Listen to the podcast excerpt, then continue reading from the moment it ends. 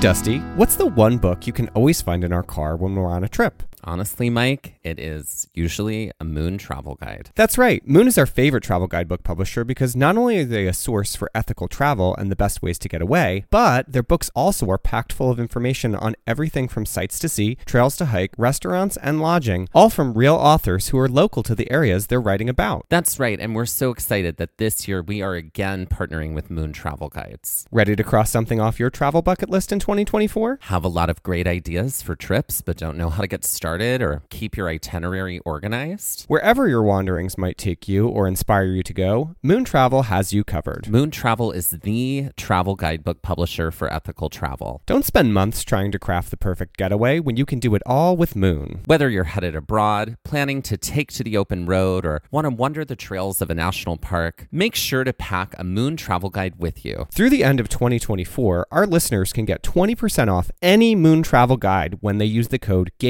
GAZE24 at checkout. That's amazing. And that is code GAZE24, G A Z E 24 for 20% off any Moon travel guide in Moon's entire library. And that is just for our listeners, and you cannot find that anywhere else. Be sure to visit moon.com. Head to our show notes and check it out and see Moon's entire collection of travel guidebooks.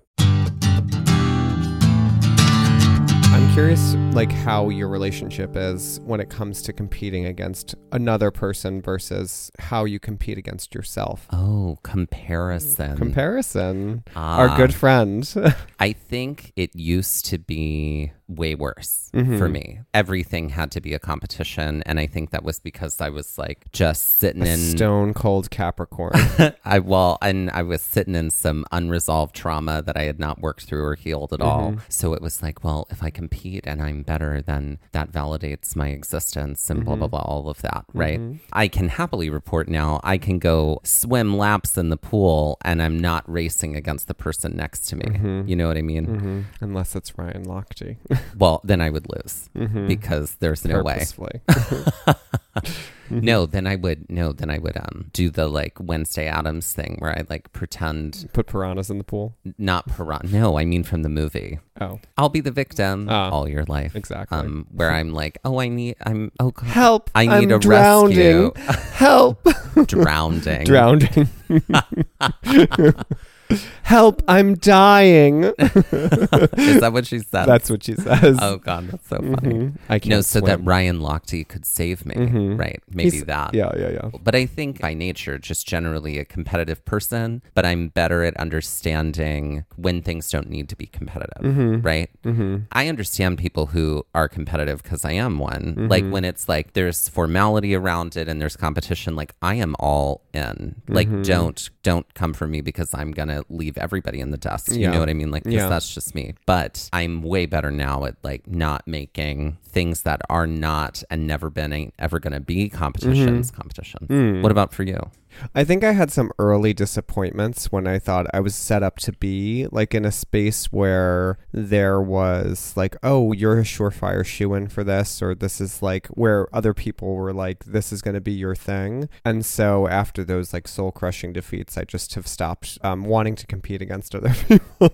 so Uh-huh. that's my own trauma. I love that our show is also a trauma based show. I now, mean, honestly. what it is to be queer in Uh-huh, America. Seriously, trauma and shame, everybody. That's it. Um, welcome to our friends, trauma and shame. But yeah, so I feel like now I only sort of kind of like I'm trying to think of like what I would compete against other people in at this moment in time. I also think having been practicing yoga for a while, doing that, you're not competing against anyone. Like there's nothing competition based in that, like physical and but did mental you have to activity. like let go of some of that? Was there ever a point in time where you're like, oh, their downward dog is slightly more I think mine? initially, you know but I mean? it's like it's really just about you in the practice. It's not about comparison. So I think that right. But I'm saying, like, yes, did you have I to think shed it, I think initially yes, but I think that um, now it's just more of like uplifting for anybody that might be having trouble. I'm trying to be uplifting for myself when I'm having difficulty with a specific posture, and not making it a beat yourself up sort of situation. Not not like downtrodden, not feeling down downtrodden and defeated um, about it. So I do feel like there's definitely a lot of. I think initially early on I was more competitive, like in high school and college, and then I've just sort of tried to let a lot of that go because I found that it didn't serve me and it often led to disappointment. So that's tied into my expectation thing. So I Mm. feel like the only person that I compete with is me. Um, and that's just towards betterment. And you have played group games with other people, right? Do you have awareness of yourself in a group game That's setting? the oh, so the receipts are coming out. the now. receipts are coming out because you're all over there. You're like, I only compete against myself now. Well- I only eat organic, and I only eat artisanal. I did breads." sound a little like You did know, sound a little Mhm. woo woo. Mhm. Uh huh. For Uh-huh. that, but I wish you well. I have. um, absolutely. that was a little Church- goopy. the- I did get a little goopy The, there uh-huh, for a second. the goop yeah. church of Gwyneth Paltrow herself. um, that is exactly what you sounded like. So Uh-huh. let's let's be real. I mean, you've played Jeopardy Oh yeah. in group settings with you. And salad bowl too. Yeah. You and I, Uh-huh. and let's talk about who's shed competition. Because when we're on separate salad bowl teams, it is like the claws come out for each other. It's like, especially when it's like our team is gonna win. well, especially when it's like, oh, you didn't get that under the buzzer. No, no, no, you didn't. Mm-mm. Mhm. And so then it's like, that's fine. So when that comes back around Oh, for yeah. you, we will not have the tat. same generosity Mhm. shown toward you that you did not show toward Mhm. us, Mhm. Good Samaritan. Yep.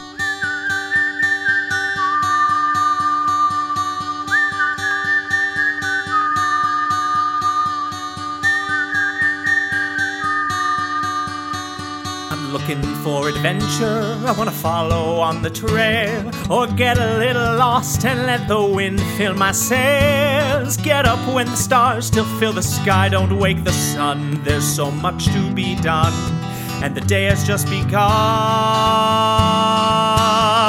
Go where the postcards are real. You can feel. You can open your eyes and open your heart when you gaze at the national park. At the national parks. At the national parks. Follow you, I'll follow you there.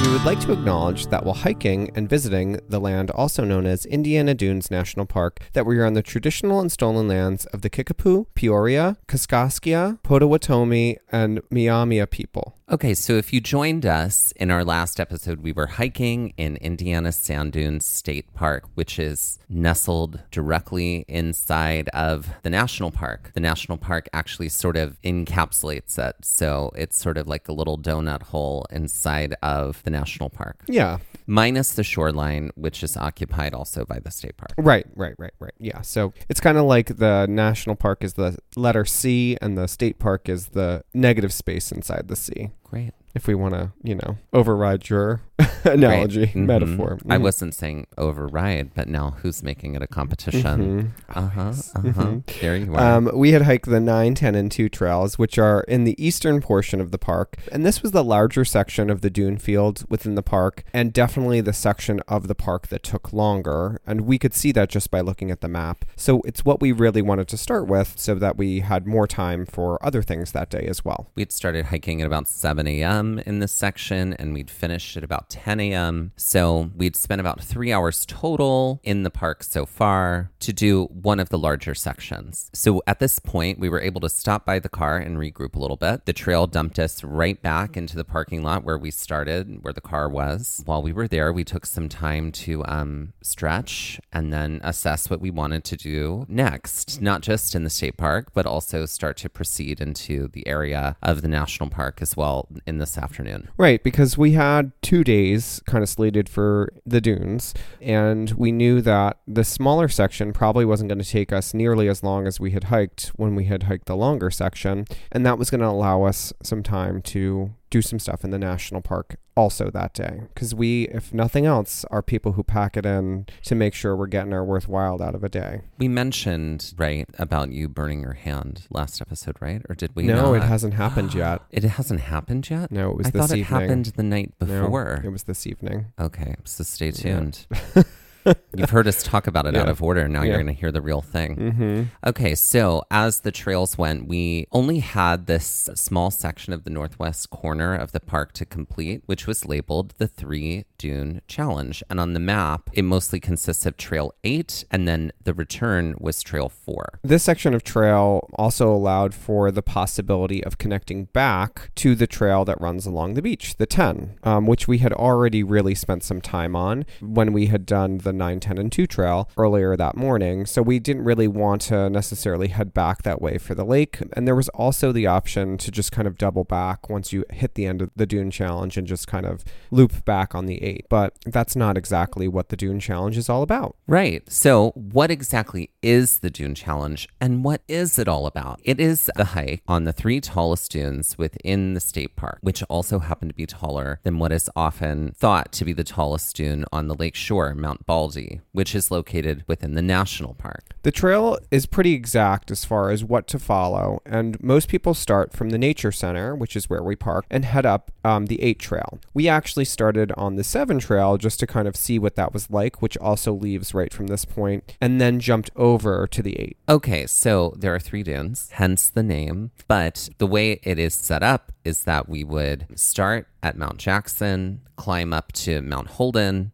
and then finally finish on the tallest one, which is Mount Tom, before winding our way back to the parking lot of the campsite and back essentially to the Nature Center Trail to the starting point and therefore make a giant circle. And as I said before, from Mount Tom, which is our tallest dune, you could backtrack, head down the 8, and then go down the 7, which does connect up to the 8 trail a little further up too. Or you could head out to the shore of Lake Michigan from Mount Tom and hook up with the 10 trails and all the trails on the eastern side of the park. But the challenge itself exists as a loop. So this is sort of part of the reason we wanted to keep it separate and try to start and most of the time where most people start as well. So part of the challenge of this three dune challenge is timing yourself and then comparing it to your friends or your family or whomever else you're hiking with. And if you're local and you hike in the park all the time, then you can compare it against your own hike and what your time was before or after that. Yeah, it's interesting. I haven't seen these sort of challenges everywhere, but I did when I was hiking on a trip solo the summer before we started traveling together in Vancouver. There is a hike called um, the Grouse Grind, which is up Grouse Mountain. That's what I call my um the hustle and Tread bustle of my here. everyday. Uh huh. The Grouse Grind. the grouse grind. Mhm. It was a lot of fun to do this. Um, this was something I was in Vancouver on a. I this was the first time I had gone to the Pacific Northwest in 2015, and Vancouver was my first stop, and then Seattle, and this is where I for experienced Olympic National Park and Rainier for the first time, and then also Portland and San Francisco. I had heard about this in Vancouver because I had done a lot of different things here and wanted to get some hiking in. Essentially, it's about a half a mile straight up for the most part, and it's very, very steep. There are 2,830 steps in this hike, which brings you to an incredible viewpoint at the top. But I remember when I was hiking that this was something that locals did on the regular. I just was like, wow, because I was in my early 30s when I did this, um, and before we had really started hiking together a lot, um, and before I had really come to hiking as a thing that I was doing, you know, more and more, and it definitely kicked my butt. The goal, the competition factor of the grouse grind is to try to get from the base to the top in under an hour, I'm pretty sure. But definitely don't let that be the thing that is your ultimate driver, just like we weren't timing ourselves on the three dune challenge. You got to keep your health and safety in mind anytime you're doing something like this. The beautiful thing I remember about this, not that this is a podcast about the grouse grind or hiking in Vancouver, but, But also, I feel like, you know, for those who may have experience Yeah. with this, yeah, there's an interesting comparison Yeah. here. But if you don't have a car, you have to take a ferry and a bus, and I believe the subway to kind of get out there because this is a very popular hike. It's very easy to get to using public transportation. So, win for the environment there. The one other thing I'll say, and um, the one thing I didn't see when we were on the Three Dune Challenge, is that on the grouse grind, people run up this. And I was like, absolutely not, no thanks. Good for you, but not oh, for me. Lord, no. Trail runners, you are living in your own world, and I give you a lot of credit, but I also don't understand you. No. No, Yeah. that is a level of commitment, and um, I don't know. Like, I just feel like that's not loving yourself. yeah, I just want you to know that you're loved no matter what. You don't are have to run trails. Trail runners, you are loved no matter what. We got two queers here that love you deeply. You do not have to trail run again, unless unless that truly brings you joy. Yeah. So back on the three dune challenge, we started our ascent up Mount Jackson. Now they're called mounts, y'all, Right. but they are sand dunes. Yeah. They're just tall. and this is not like sand dunes in Like like, the beach. the Great Sand Dunes National Yeah. Park where it's like just sand. It's like there are trees about. Yes. And there are things it's like sand among forests. I think this is why it's considered a mountain too. Right. Mm-hmm. This is the shortest of the mountains on the Three Dune Challenge, but good God. Mm-hmm. This was tough. Yeah. Okay. Hiking in sand is tough. Yes. And um, we weren't doing a lot of uphill climbing through the dunes while we were on the first part of our day, but now we were. Yeah. We fully were. How were you feeling? Um, I just remember feeling like it was like moving through molasses. Like we did trudge a little bit through. Like when we were at the beach house blowout earlier this day, we did have some like climbing to do. It definitely felt exhaustive, and this just was like another level of tiring because the sand here was l- loose, and it definitely made it more difficult to climb. What about you? This was extremely tiring. The other thing I remember at this time was, um, and we'll talk a little bit more about this later, I had gotten shoes specifically for hiking in sand and um, made the wrong call about these shoes. Oh, were these the Chacos? No, I don't own those. You did own Chacos when we went to Hawaii. Oh, I don't. Maybe it was them. Maybe I had used the ones from Hawaii on this trip. Yeah. Maybe that's what I did. Yeah, it, it was not good for you though. It was not good. It was like the the annoyance factor. Like I've never seen you more aggravated about a footwear choice yeah. because it just was like "Oh, these shoes are filling up with sand and it's not doing what it should be and it was the drama was in high The drama was real. It was high spirited drama happening there. Well, Mhm. it, I have a degree in drama. It's true. What can I say? hmm So we didn't start going up the eight trail. We started up the seven, which is parallel to the eight. And I'm glad we did because it kind of gave us a little bit of taste for what that was like. There were a lot of trees here on the seven trail and a decent canopy that hung over the trail, the almost the entirety of it as we had gotten up to the eight where we met up. The day was essentially gray and cloudy and humid when we started hiking in the eastern portion of the park. And now it was bright and sunny, super warm, and still very humid at this point. I think we had both sweat out any water that we had um, consumed Oh, absolutely. already. Yeah. It really is kind of cool and amazing to see the green forest on either side. I was consistently in awe at how green Indiana Sand Dunes was. Yeah.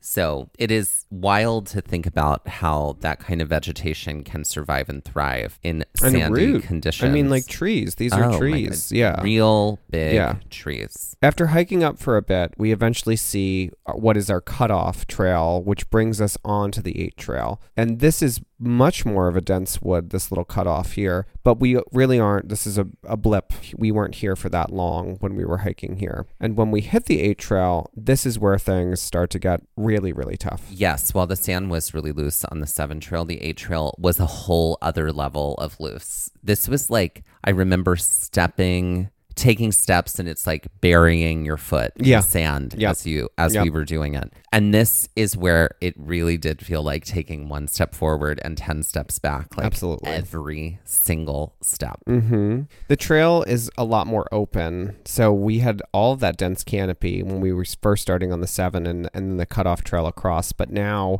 and what sort of becomes a constant on this dune challenge is that as we started to approach the spots where we were headed towards the top, things started to open up a little bit more. And honestly, I think the word that sponsors this episode is trudge. Trudge. hmm It felt like we were climbing through. Like the best thing I can equate to is like really thick mashed potatoes, or maybe Yeah. that's what I'm just craving right now. Um, yeah. hmm Yeah. Mashed potatoes is a great way to describe it. Also, like, I mean, it's literally trudging through sand. Yeah, uphill. Uphill. Yeah. So right. hmm I think I found, if we're going to compare, Yeah. I think I found Great Sand Dunes sand to be a little bit easier. Mm. This was harder. Yeah. There was a family behind us as we were approaching the summit of Mount Jackson, and they were talking about trying to beat their time. They were really working hard Oh, yeah. to try and beat their time. Yeah. They were like hmm really huffing it, hmm and we were like, "Go around us." Yeah. no thanks. Yeah. We're not. We're not doing that today. Mm-mm. Obviously, I mean, we it was lovely to chat with them for a moment. Yeah, they were yeah, very yeah. friendly people. But then they shoved us down and kept working. so they stopped being so friendly. Yes, they tossed Uh-huh. pearls Mhm. into our into our path so that we could trip and fall, Uh huh. Pearls. like Mhm. Nomi Malone Mhm. and Showgirls. Getting to the top of Mount Jackson, there is a vertical post with the name of the peak and its height, like scrawled into it, as well as a newer sign that had other, you know, interpretive information about the height and the angle of the grade and the namesake for the peak and all of that kind of stuff. So Mount Jackson is 176 feet tall. The grade of the slope of the dune is 31 degrees, and there are 32 million cubic feet of sand within the dune. That's some wild stuff Wild. right now. Uh-huh. Mhm. There is a bench beyond the sign here, which offered a lovely view and a moment of rest should you want it. We definitely took it. We took a breather for a moment here before we began to trudge forth again. And with that, let's take our first break. All right, so we are playing adjective, noun, verb. If you're joining us for the first time with this game, we're going to give each other clues that create a short three word sentence that goes in the order of an adjective, a noun, and a verb. And to make it spicier, it's alliterative. So, It's alliterative. alliterative. Mm-hmm. or as they'd say in the UK, alliterative. Alliterative. Great. okay, I'll start with mine. Okay. Cordial nymphs escaping. Cordial and pleasant and acquaintance like. Friendly, fairies, freeing. Friendly, fairies, fleeing. There you go. Friendly fairies fleeing. All right.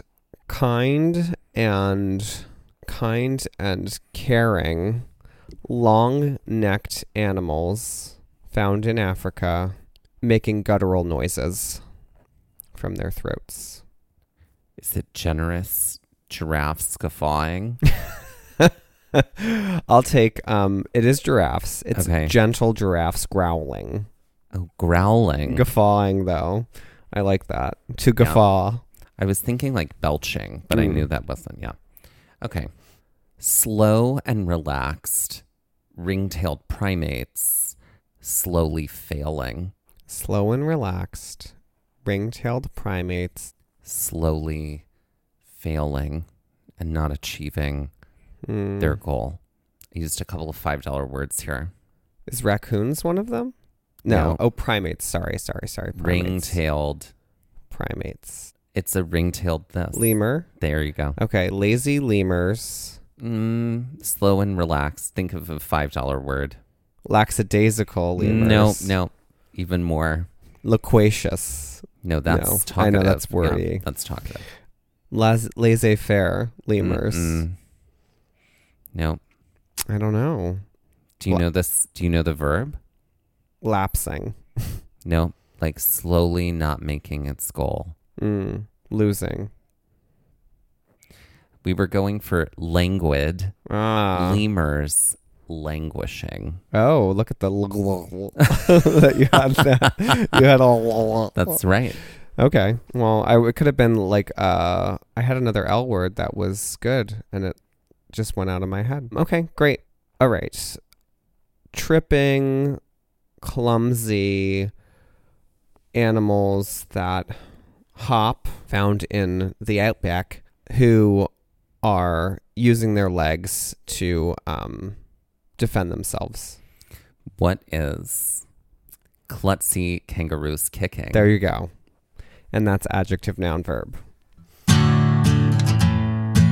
Before we take a look at hiking from Mount Jackson to Mount Holden, I think it's worth kind of diving in to think about what it's like to hike in sand and what it does to your Mhm. body, because there are some things that are a little different from just hiking on solid ground. So, clearly, if one is doing a hike like this, you're signing up for a ton of work by way of hiking in sand. But how does sand equate to other surfaces, and what sort of benefits or increased resistance are you signing yourself up for? Okay, so let's do a little bit of comparison. Mm-hmm. Okay, so when we hiked in the Grand Lake section of Rocky Mountain National Park, we did some snowshoe hiking Mm-hmm. within this park. It was April, it was early April. Yeah. There was still snow all over in the Grand Lake section, and we were out in snowshoes all day. Yeah. And when we came back, it was funny because it was like it didn't hit us until we had to walk up the stairs Yeah.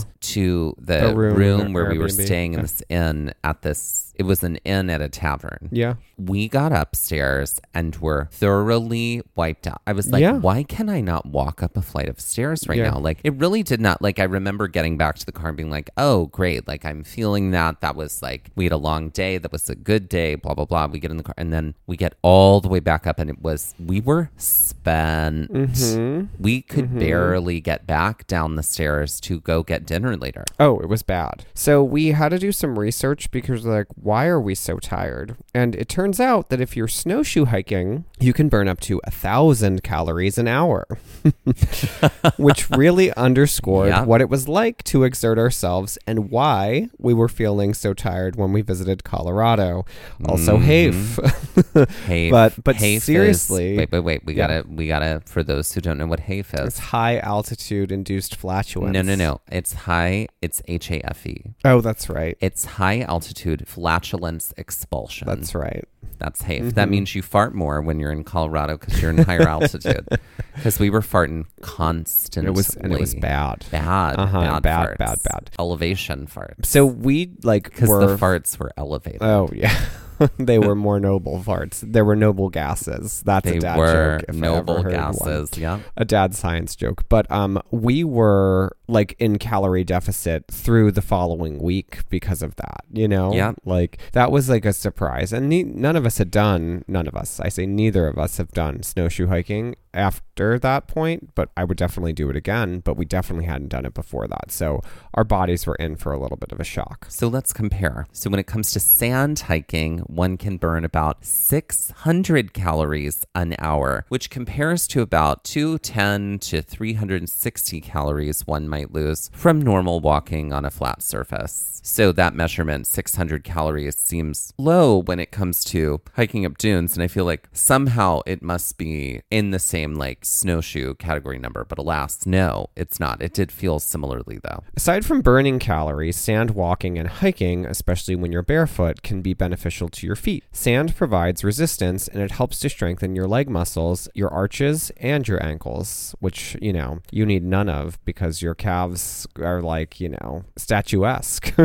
Well, thank you. Yeah. I take that as a compliment. I mean, you do put up a lot of photos of my calves Mhm. For only on calves. the Instagram page, which is just doubling as my only calves page. Mhm. Yeah. So when sand hiking, feet go through their full range of motion from flexion to extension when you step into stand and your muscles need to work extra hard to push forward. When it comes to barefoot walking in the sand, there are some physiological benefits to the practice of walking or hiking barefoot, um, which include activating your venous and lymphatic circulation, giving your feet a free massage, who doesn't love that, and helping you to feel more relaxed, grounded, and at ease. So earthing or grounding, which is just another term for walking barefoot. All right. As but this is like back there. to your woo woo Uh-huh. from before. Mm-hmm. Or I'm just going to go out and do some earthing. I wish you well. Mm-hmm. So, studies have shown that walking barefoot on the ground can help normalize your cortisol rhythm, reduce pain, reduce stress, and help you to switch from your sympathetic to parasympathetic nervous system, among other things. So yeah, there's a lot of benefits to walking in the sand. A lot. and yeah. hiking in the sand. And as we were hiking, we noticed, especially as we were at the top of Mount Jackson, there were so many people coming up behind us that were not wearing shoes. Having grown up on the beach, you and I can say the same things, although our Yeah. beach sands are drastically different. The Gulf Coast sand is different from Oh, the Jersey yes. Shore sand. It's very different. But um, it's definitely one of the, my favorite things in the summer is to just dig my feet into the sand um, Um, and to feel that energy kind of connection to the beach and to nature. Like sitting too at the shoreline and having the water like just kind of erode your feet into the sand is just there's something very calming about that. So there is something to the woo woo of it all. So I mean- get the hell out of here with your you disparaging remarks over there. you do love being eroded. I do. We give everybody who was hiking barefoot on this day so much credit. It's so funny. Like, I don't think either of us in that moment went, we could hike barefoot and take our shoes Well, off. after the drama of your terrible shoes, you were like, oh, no.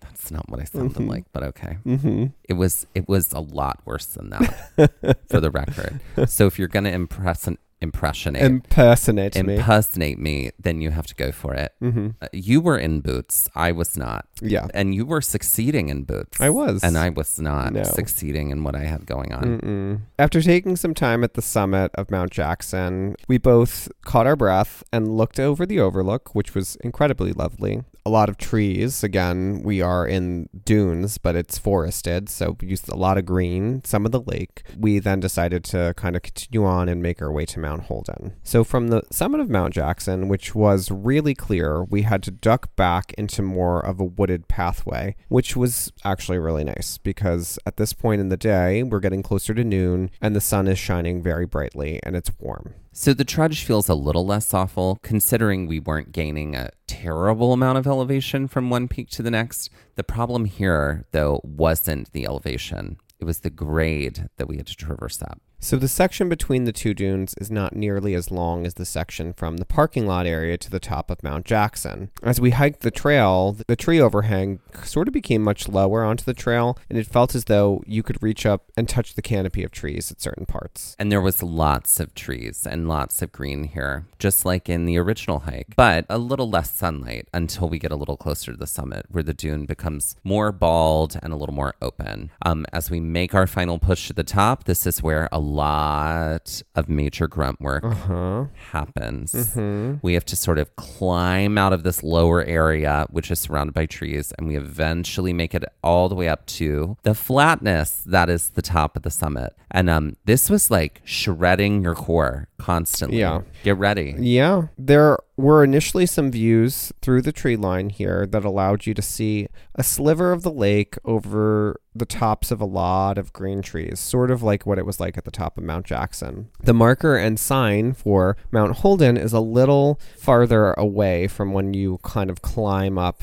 out of the incline, but there were other viewpoints from just coming up to the flat part here that were to be had, which were worth it. Reaching the sign, we find that Mount Holden is 184 feet above Lake Michigan, that the slope here is a little bit more intense, which is 38 degrees of a grade, and there is about 53 million cubic feet of sand in this dune. The peak itself was named after the first president of the Prairie Club, Charles Holden, an important club in the preservation in the dunes themselves, which we'll learn about a little bit more in just a bit. But let's go ahead and take our second break. Ladies and gentlemen, please welcome to the stage Souvenir. Souvenir. So, who is Souvenir? Who is Souvenir? Well, okay, I- I, do feel like she falls into two possible camps, Mhm, mhm. and maybe it's both. She could have both. I She could be a dental queen. she could. certainly but she could also be like actually no you know what no sorry i'm clear i'm so excited i'm knocking over the mic Um, um apparently. i think she's all doing it again hmm Stop using your hands. i think she i can't i'm Mhm, gay mhm. that's what, what we do And partly Um, Italian. I think she might create sustainable looks from Oh. little souvenir tchotchkes that have been Oh. thrown into the garbage. Oh, okay. Right? Okay. She's entirely a sustainable queen. She's a tchotchke in the way queen. in the way that like right patagonia has many many Mm-hmm. looks that are made from recycled materials Mm-hmm. or found materials or garbage right like Right. that has been reclaimed Right. and like turned into fashion so i feel like that might be what she does Joni loves tchotchkes. joni loves tchotchkes that could be the name of her show J- starring souvenir joni loves tchotchkes Mm-hmm. I do. I like that. Okay, so speaking of tchotchkes, like what kind of looks would Souvenir serve based on some like souvenir tchotchkes Mm. Yeah. that we know? I mean? I feel like a Hummel Hummel figurine, like necklaces and um, Hummel. Yeah, the little like ceramic figurines. You never saw those? Oh well, yeah. I mean, I Yeah, guess so. Are yeah. those in souvenir shops? well, I mean, they're they're considered to be a tchotchke. Oh, so, oh, okay. Yeah, Okay. I mean, you. I, I think do we're going feel like- broadly with. I feel like she's got like a puka shell necklace look, okay. where it's like all The dress puka shells, all puka shells. something like that. I feel like she has um also a um your license plate name from this state like dress. Yes. Yeah. Yeah. Yes. Mhm. License plate, na- right, with your mhm. name on it. And the, mhm. Yeah. Uh-huh. I like that. I like that a lot. I also think she could do a whole look based on like used glow sticks. Oh, okay. I feel like those are always in souvenir shops. Okay. Yeah. Right. And they're like, and they come in that like mylar plastic that could also be interesting in fashion. Mm-hmm. Sure. I'm sure that could be like the sew between the. I feel like it would be a very scandalous sort of look. Oh. A lot of skin happening there. I mean, yeah, it Yeah. could be a nude illusion. nude, nude illusion. It yeah. could be. Yeah. Um, okay, great. What other kinds of looks does she turn? I'm trying to think of what else I'm thinking about from Well, I mean, Souvenir think shops. about all the things you hate about souvenir shops. everything. I know you do. You hate everything. You know what I would like to see her do is sort of like you know those you know those T-shirts where it's like wolves, like from different Oh, sure, sure. angles, Yeah, yeah, yeah, that yeah. are sort of like aggressively masculine. Mm-hmm. Like make it and take it and make it like aggressively feminine. Sure, maybe she's taking um, old t-shirts from souvenir shops and making them into rag rugs, like weaving them into rag Oh, rugs. But it's like a rag rug gown. sure, it could be a gown, but I Ah. think she could also sell just the rug too. I mean, yeah, she could or sell the rug rugs. could you could like just pick it off the floor and it becomes a Ah, or is that like her red carpet entrance? right. Oh, options, Oh. Options. Mhm. What song does she sing? Um, I feel like she's. These are a few of my favorite things. That's a great one. Mhm. I think maybe also um, "Cruel Summer," Oh, Bananarama. "Banana Rama." Mm-hmm. I could see her doing that. I could also see her doing um, "Vacation." Oh, all I ever wanted. Mm-hmm. Great. Have to get I away. Love it. I love it. That's right, everybody. So- souvenir. Souvenir. Ladies and gentlemen, please welcome to the stage Souvenir. So it's worth noting that the dunes themselves may not have been preserved were it not for the Prairie Club of Chicago. The dunes became a respite for Chicagoans in the early 1900s as rail travel made access to the dunes even easier. Indiana Dunes State and National Parks became a magnet for day trippers and long haul campers alike, but they were not the only dunes on Lake Michigan that were of interest to weekenders. Michigan City Lakefront and Miller Beach, which is in East Gary, Indiana, were just as popular as Waverly and Porter Beach, now the park. The problems that befell the dunes were not necessarily the weekenders and the day trippers, but the industries that moved in along the lakeshore, which you can still see. It's wild. Yeah. Not only was sand being in- industrially mined, but steelworks were also being erected along the lakeshore. Anyone who has been to the park, whether from driving in or around it or walking the shoreline, can see the impacts of industry a few miles down the shore. Having adopted what is now the National and State Parkland as their home base for Lake Michigan leisure, the Prairie Club built a beach house for its members in 1913. Other rough cottages and tents were erected during the summers at the park as housing for members who were staying at the dunes. The recreational draw of the dunes did not begin with the Prairie Club, however, as residents of the area nearby found the dunes to be an incredible draw for both leisure and as a moneymaker for those enjoying the dunes. However, the Prairie Club is sort of what gave the fight for the dunes themselves as a national park space its teeth. In 1913, the club formed a conservation committee to establish the dunes as parkland. This garnered the attention of Stephen Mather, the first director of the NPS, who held the public hearings on behalf of the dunes. In 1917, a National Dune Park Association formed,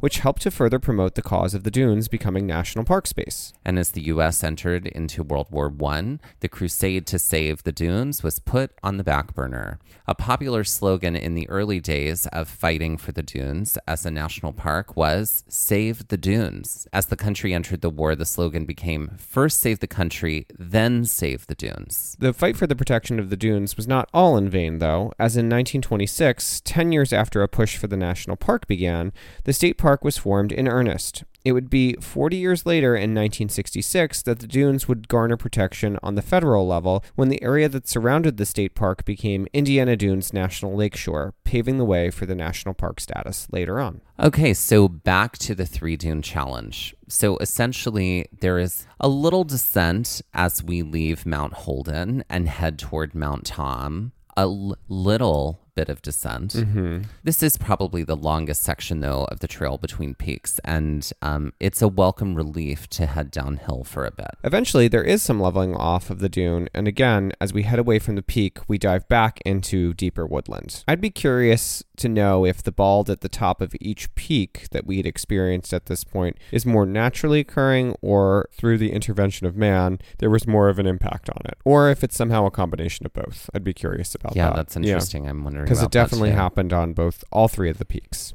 What was nice was that these like little wooded areas were um, uh, fairly peaceful and quiet. Yeah, the challenge is kind of a thing that people seriously go off on, and it is a fun challenge for sure. Um, on this day, we were pushing ourselves, but we didn't have anything to compare or gauge to for ourselves, so we were just hiking kind of at our normal pace. or at our exhausted pace Sure. because this is was already very exhausting Mm-hmm. i do feel like there were people who were actively participating though on the like you know booking it between peaks trying to make up their time you know there were people that were passing us Oh, yeah, absolutely. Yep. So eventually after hiking through the woodland for some time uh, we come to a gigantic set of stairs Mm-hmm. and this was kind of a lovely reprieve, as Mount Tom is the tallest dune here. That being said, we had just trudged up so much of the other two dunes. I think the reasoning that the stairs were there may have been because we had taken a major descent from Mount Holden and now had to climb all the way up Mount Tom. That's I- personally my my opinion. I agree. I think that's probably true. And also, at this point in time, it was nice to like have a different, you know, Surface. underneath our feet. Mhm. So, uh, and who doesn't love a good boardwalk? Yeah. So I was mean, down. Yeah, I mean, I know that's how you were feeling. Like I was down. you were living for it. Living. You were like, I'm alive for Boardwalk. I Mhm. was. I was alive for Boardwalk. I definitely got like a new like breath of energy Sure. Coming to this boardwalk. Yeah. So as we get closer and closer to the peak of Mount Tom, there are some more boardwalk platforms up here. Mm-hmm. And then we run into a few folks. There was a group of some college stage folks that were at the top. Um, and there were these two older gentlemen who we chatted with for a moment. Yeah. They gave us some tips about things to do within the national park and also told us about some things to do within the state park too, which we had already achieved on this day. It's always though like, you know, take the time to have a conversation with someone on the trail. We say it again and again like uh, the human factor is wonderful. If you have the moment to take and can kind of engage someone, take it because they were just so generous with their information, having been locals and having been to the park a lot. I just love that friendliness and that willingness to open up and share about a space that is so loved by locals or Oh, yeah. you know? And if I remember right, they were from out of town Mm-hmm. as well. Yeah, they were. But I think they had grown up around the dunes. Yeah. Yeah. So at the peak of Mount Tom, we learned that it is indeed the tallest peak here at 192 feet, that the grade of the slope is 43 degrees, a considerably bigger grade from our initial hike up um, Mount Jackson, and that the dune itself contains 56 million cubic feet of sand. Wow. Yowza.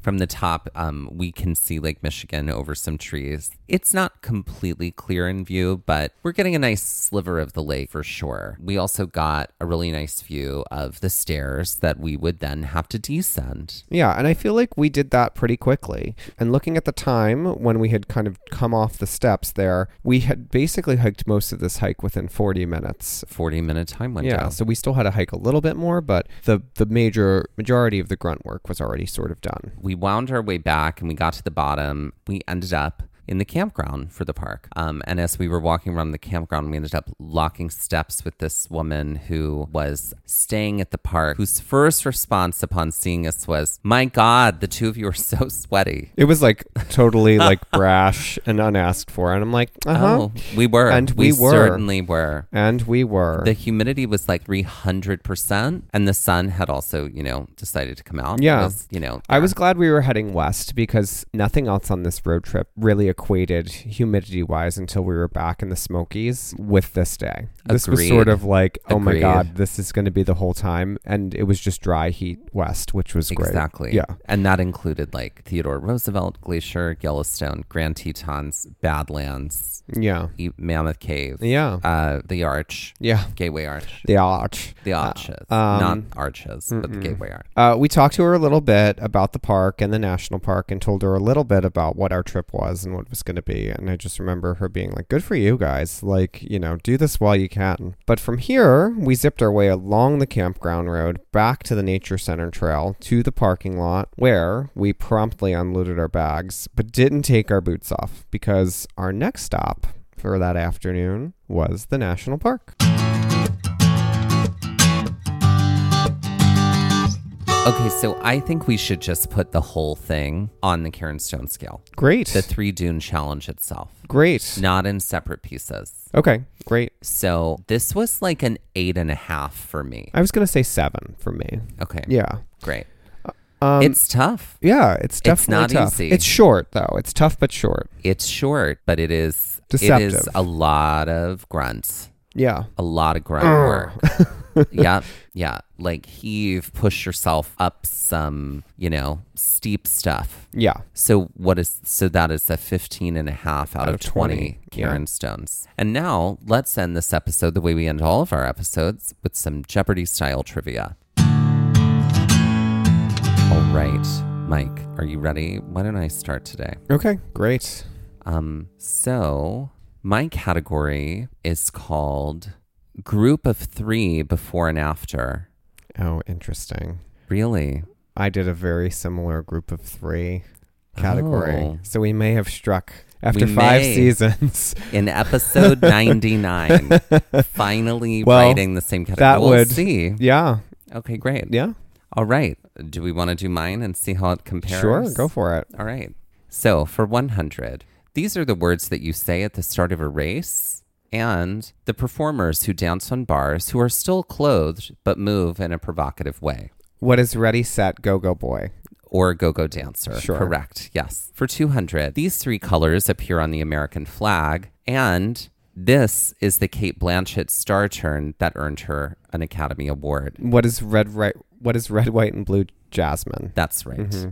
For 300, these are the three colors of the traffic light and the piece of legislation written and proposed by Alexandria Ocasio Cortez. What is red, yellow and green new deal? That is correct. Mm-hmm. And for 400, the title of a Western and the title of a series starring America Ferrera. What is the good, the bad and the ugly Betty? That's right. Mm-hmm. and for 500, Okay. the first names of the three most talked about Bronte sisters, because there were five, and what Miranda Priestly says to A- Andrea before she asks for skirts from Calvin Klein and Devil Wears Prada. Oh my God. I don't know the Brontes. I know Emily Bronte, and that's about it. And then, isn't it what kind of skirts is the No, she says this before she says skirts. Emily? This is what kind of skirts? no Emily, Emily, I don't know. Emily, Emily, I don't know. Emily. How many times do I have to Oh. scream your name? Okay. Yep. Okay. So the answer is what is Anne Charlotte and Emily Emily? How many times do I have to Emily, scream your Emily. name? Emily Emily is a great. Emily Emily is a great band name. hmm Emily Emily. Okay, great. Okay, great. Well, there we go. And what is your Okay, so I actually wrote today? seven here because there's Oh, some that are tougher, and it's called Three's a Crowd. So what's going to happen is um, I'm going to give you some clues, and you are going to have to name the group of three based off of those clues. They'll Okay. typically be one word clues. Um, sometimes it might be a group of something. For example, like Huey, Louie, and Dewey. You might have to name that, or you might say like another way to answer could be Scrooge McDuck's nephews. Nephews. Like so, it's going to be both ways. It Sure, sure. Both ways. Okay. Okay. So, um, and some might have three in the answer. It might be like the three blah blah blah. Got Um, it. okay. So for 100, monuments, Nile, Sphinx.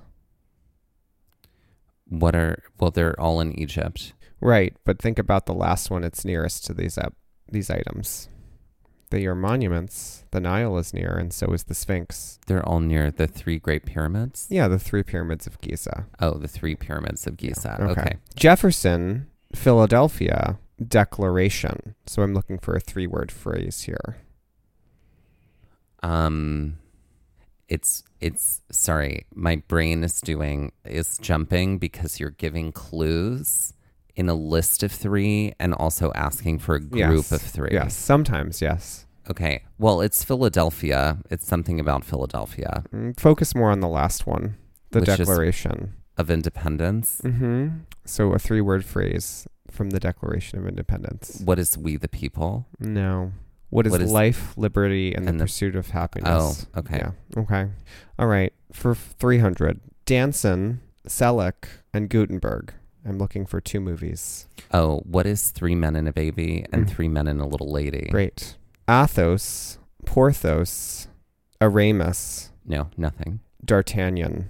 Oh, what are the Three Musketeers? There you go. Fellowship, Tower, King. What are the Fellowship of the Ring, the Two Towers, then the Return of the King, the Lord of the Rings trilogy? There we go. Caspar, Melchior, Balthazar. Who are the three wise men Or or, the the, three three, kings. magi? Mm-hmm. Or, the three kings? And lastly, for There s- a um Oh, it's cutting me off. I'm cutting you off because I um I sang a um I was in a class once and it was an opera workshop class where we had to sing these scenes from opera Mm-hmm. and there is one about called the Magi or the Three Magi or something Mhm. like that and um it was done on television Mm-hmm. but um one of them um I had to sing the guy that sang um this is my box this is my box I never travel without my box anyway Mhm. there you go Thank you. then that wasn't sung well but Mhm. yeah there you are Um, and for 700, this one is really tricky. So, okay um, Alnilam, Montana, and I think Montana might have autocorrected when I wrote that. well, we'll go with it, and somebody can come for me in the comments about it. Alnilam, Montana, Alnitak. I want you to think about a constellation oh are these three stars in the constellation of. Orion That's right. What part? Oh, what part Yeah, the belt that's right. great Where are the belts for this outfit? why is, no, one ready?